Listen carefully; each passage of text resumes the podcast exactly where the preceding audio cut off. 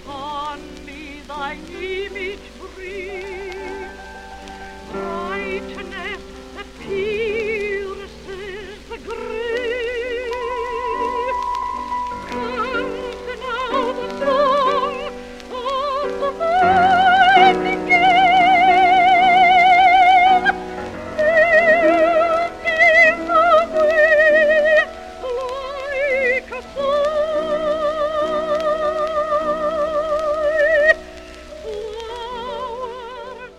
Welcome to the Operatic Pastcast, a presentation and preservation of operatic memories and impressions produced by Donald sky.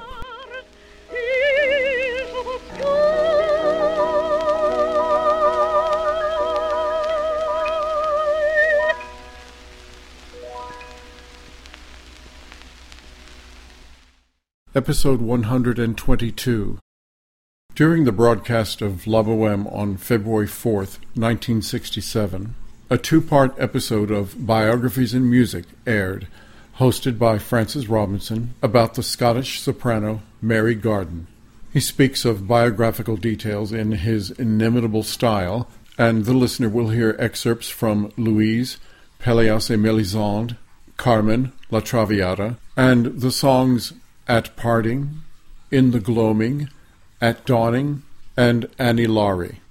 I have included the announcements before and after each of the two parts, which play without interruption.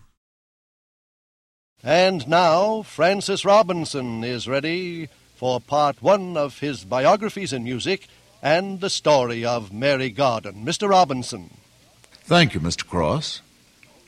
In the seven years we've been bringing you these biographies in music, all the subjects have been artists who were members of the Metropolitan Opera Company, except one.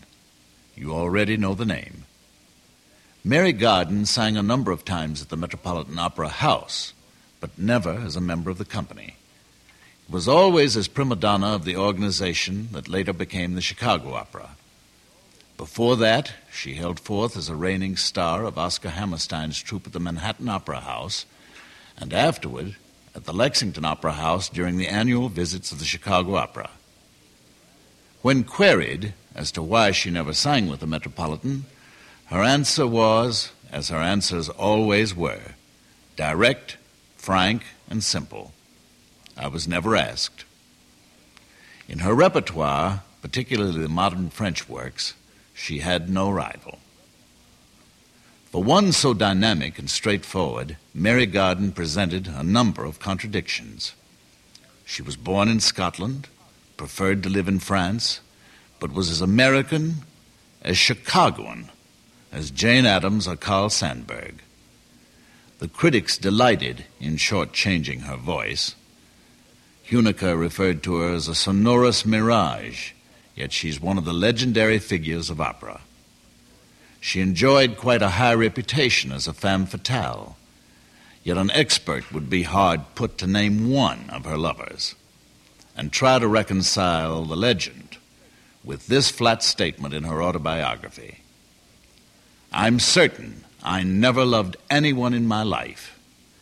And she ends the book, which, by the way, was written in collaboration with our old friend Louis Biancolli. My music always came first. My passion was opera, and that was the only real romance of my life. She came to America as a child with her father and mother and sisters, and the family settled in Chicago. Her musical gifts showed themselves early, and her teacher found her a sponsor who sent her to Paris for further study. After about a year and a half, the monthly payment checks stopped. Mary's teachers wouldn't dream of letting her go merely because she couldn't pay, but there was still the matter of room and board, however modest the pension. Incidentally, Miss Garden's father later paid back every cent her sponsors had advanced, a sum between twelve and fifteen thousand dollars. It was November. The leaves were falling. In desperation, Mary had gone for a walk in the bois. A lady walked by. It was Sybil Sanderson, the American singer for whom Massenet had written Thais.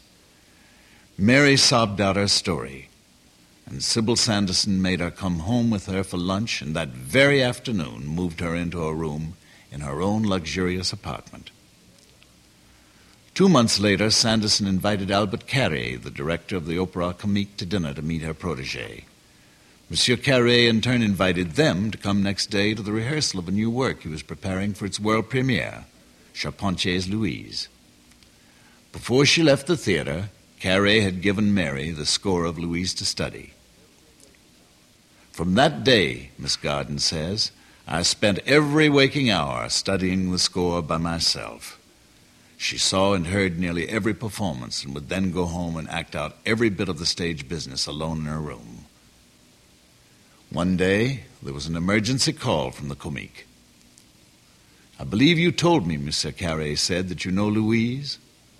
Every note, every step, Mary answered. Now listen carefully, he went on. I may need you tonight. Mademoiselle Rioton, the young lady who created the part, is ill. Will you help me out? Are you certain you can do it? Her reply Your orchestra could be playing the Marseillaise, and I would still sing Louise. Here's your ticket. Be back at 7:30 and don't move from that seat until the final curtain. I hope you're not superstitious. The number of the seat 113 and the day April 13th, 1900. Sure enough, in the intermission before the third act, an attendant came looking for the occupant of 113. The conductor wanted to stop the performance and refund the people's money, but Carré stood his ground. The major difficulty seems to have been to find a costume small enough for Mary Garden, who at that time weighed only 98 pounds. Incidentally, the last time she was here, she still weighed 98 pounds. She told me she hadn't eaten dinner for 30 years.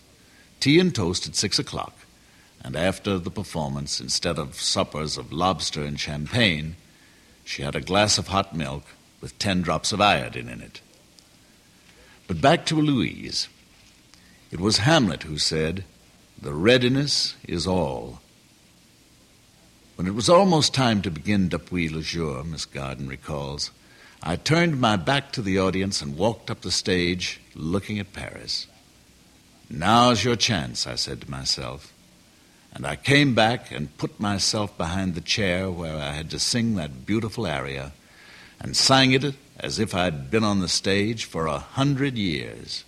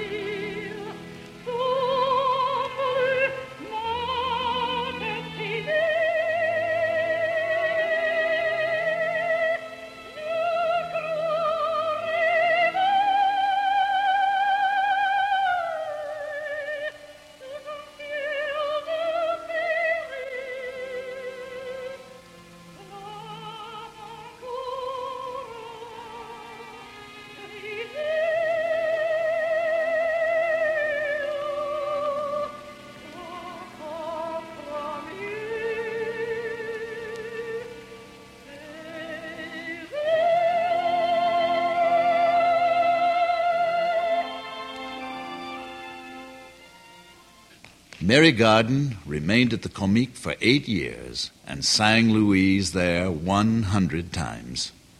At this point in her autobiography, she sums up her career.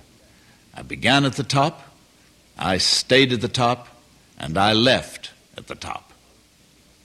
Her next triumph came only two years later, the world premiere of Pelléas and Mélisande. Forget your singers, Debussy told his cast in the 30 years she sang the part, Mary Garden never took a curtain call as Mélisande. You see, she said, as Mélisande, I really died. With tears in his eyes, Debussy said of her, There's nothing I can tell her.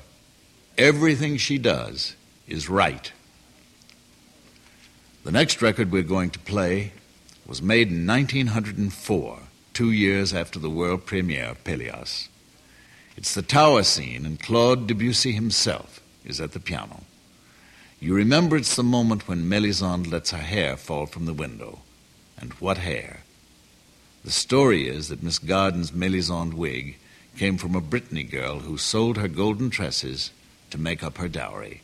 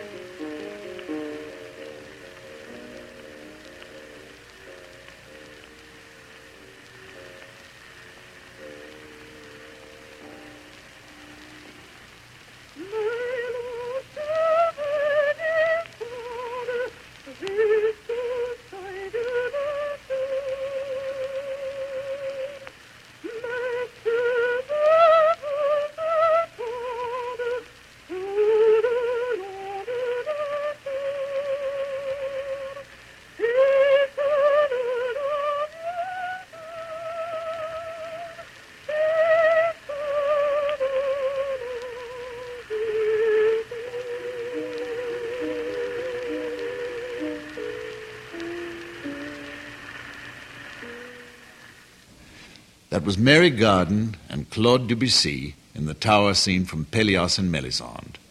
We'll be back at the third intermission. Thank you, Mr. Robinson. Our third intermission brings us the second part of Biographies in Music, which we began during the first intermission. The writer and commentator is Francis Robinson, an assistant manager of the Metropolitan Opera. Mr. Robinson's biography today, illustrated as usual by recordings, is of the legendary soprano Mary Garden. Mr. Robinson. It's hard to explain to anyone under a certain age the grip that Mary Garden had on the public mind. A perfume made in Paris and a roadway over Iron Mountain in South Dakota were named for her. The Parisians spoke of her as though she were one of themselves and gallicized her name into a single French word, Mary Garden, very hard to imitate.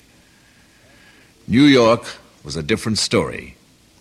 After her debut here with Hammerstein in Thais, the Anvil chorus began about her vocal equipment, a lack of it. One critic observed her high notes were like the snakes in Ireland. Mary didn't get it and asked her father what kind of snakes they had in Ireland. Mary, he snorted, don't you know there aren't any snakes in Ireland? And they do say that when Miss Garden didn't feel like coping with the high D's in Thais, she would point to the note, rattle a bracelet, or wave the inevitable chiffon handkerchief, and you applauded something you'd been hypnotized into believing you'd heard while the orchestra raced merrily on. A lot of this, of course, was sheer exaggeration.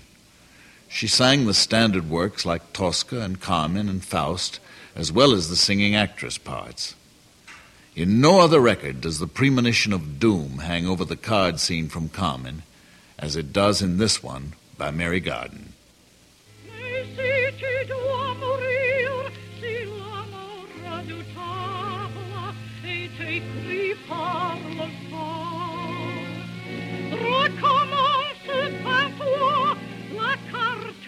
Citoyable répétera la.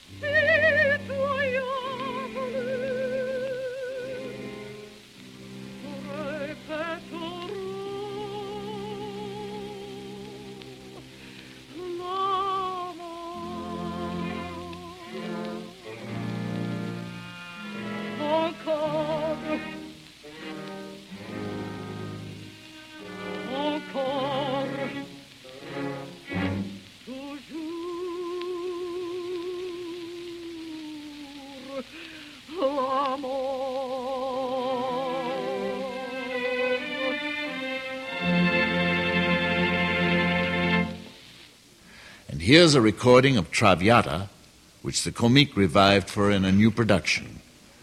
I think you'll agree the singer on this record is one of no meager ability.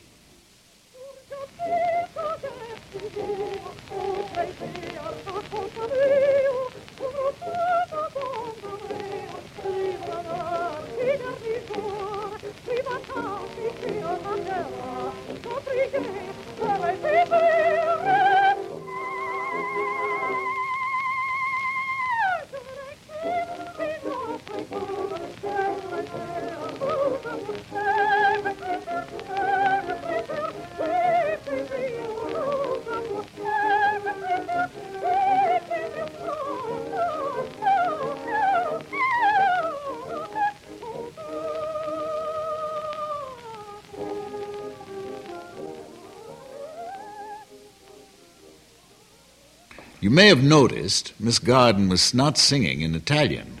She favored French wherever possible, and albeit a French with Midwest and Scotch overtones, even spoke of Lucia, a role she never sang, as Lucie de Lammermoor. Mozart was Mozart. It was sometimes difficult to know just what she was talking about. She even elected to sing Salome in French, and she was the first Salome to perform the dance herself. Strauss's Schocker had been banished after one performance at the Metropolitan, but Mary blithely tackled Salome at the Manhattan.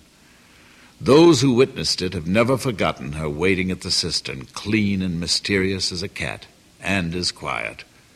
She knew the potency of silence. I've had more power over an audience with a silence than I ever had with a note. And in another place she says, I used my voice the same way a painter uses his brush.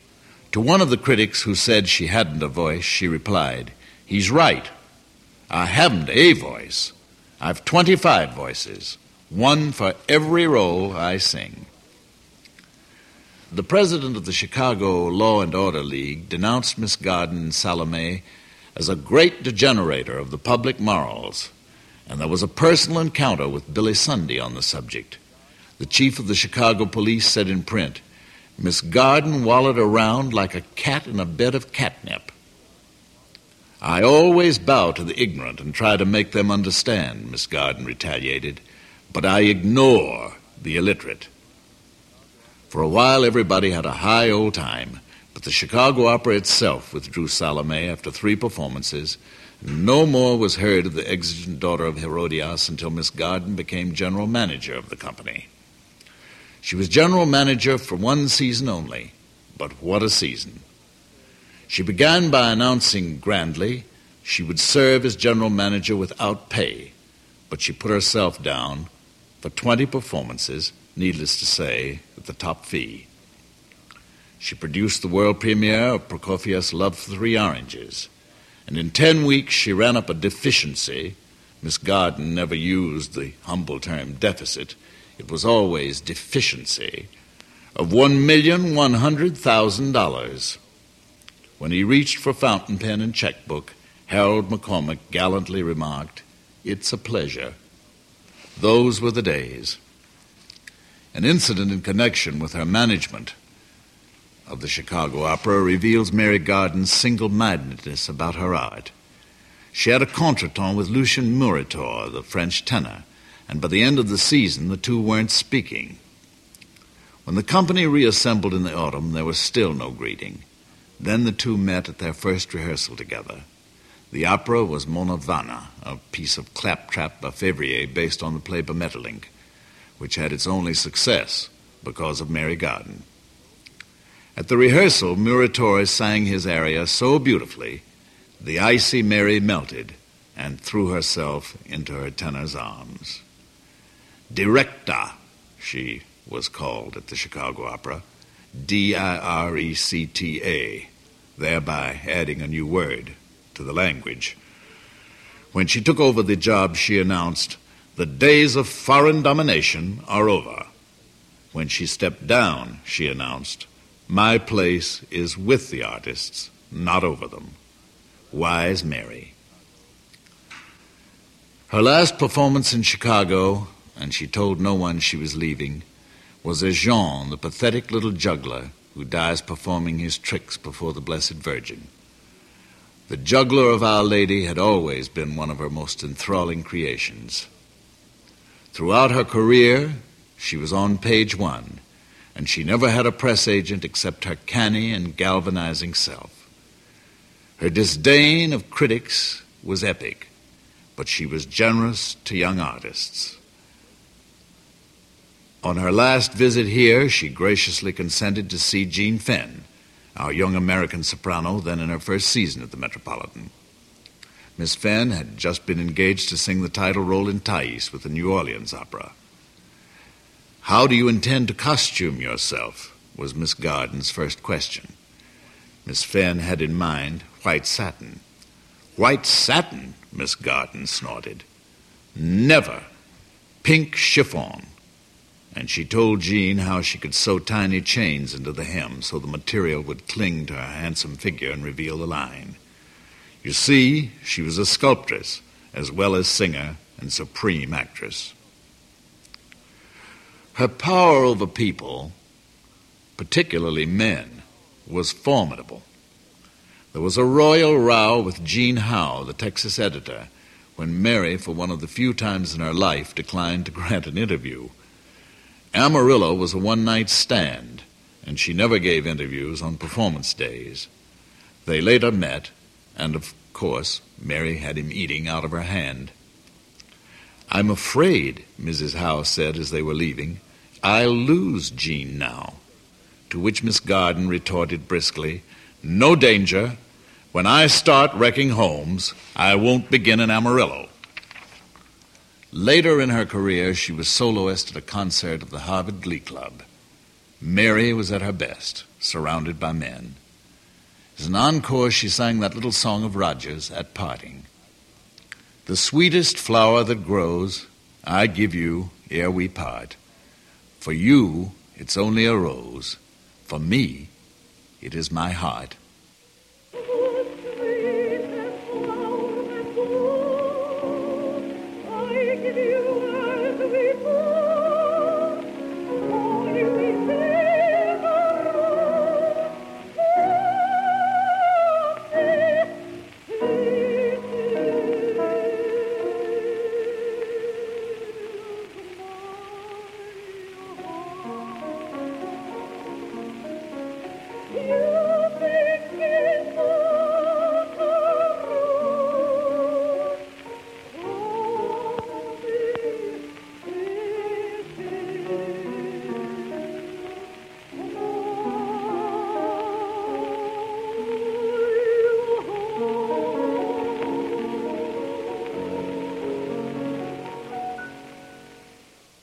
She pulled a flower from the giant bouquet which had just been delivered over the footlights and handed it to one of the dewy Harvard undergrads seated behind her. He blushed furiously. The audience applauded wildly. And next day, Philip Hale wrote in the Boston Herald The high point of the evening was when Miss Garden placed the rose on the unknown soldier. They came to hear Caruso. They came to hear Melba she used to say, but they came to see Mary Garden. Mary didn't like her records, and she didn't make many. Some of them, I think, are wonderful. This old and familiar song, I think, gives you an excellent idea of that veiled voice, that sonorous mirage which always had about it some of the moonstruck and shadowy quality of Melisande. Certainly, it reveals her extraordinary power of communication in the gloaming.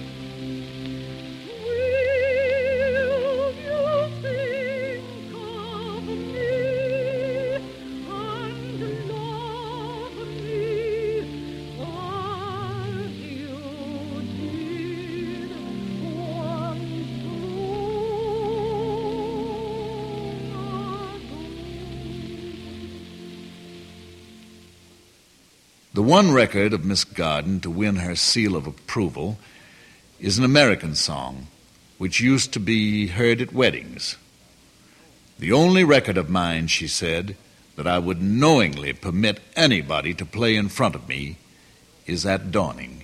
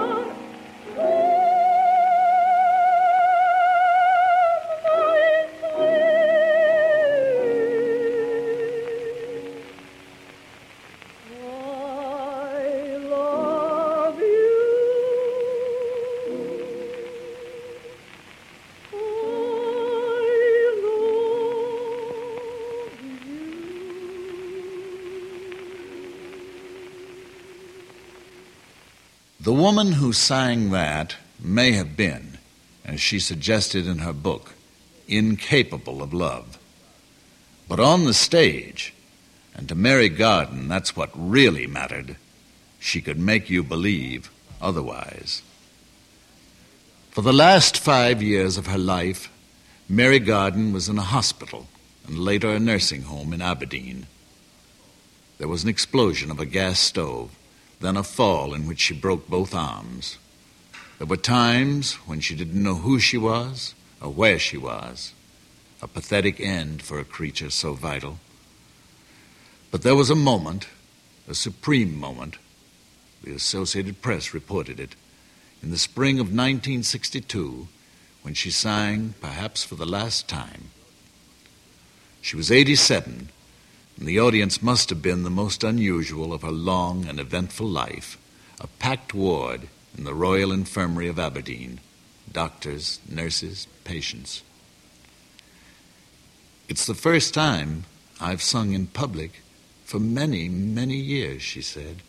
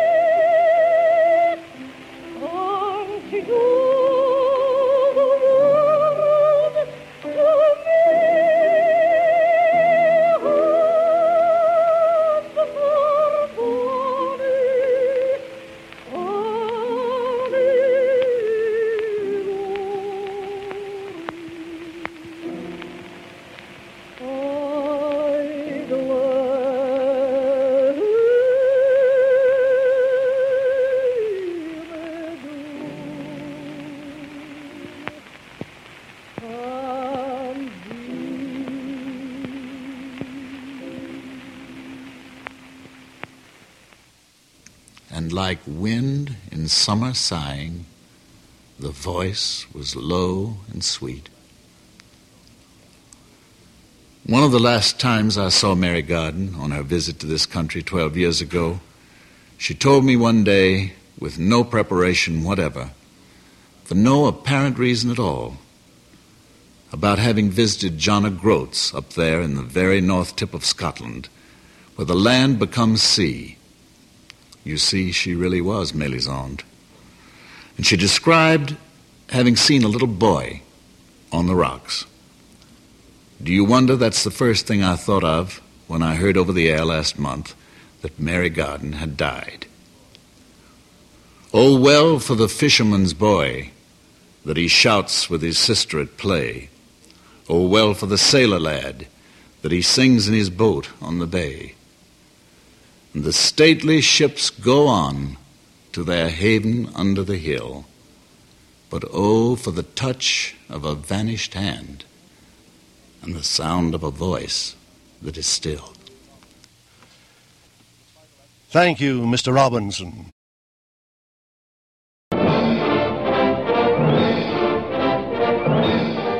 Thank you for listening to the Operatic Pastcast. Visit the website at operaticpastcast.com.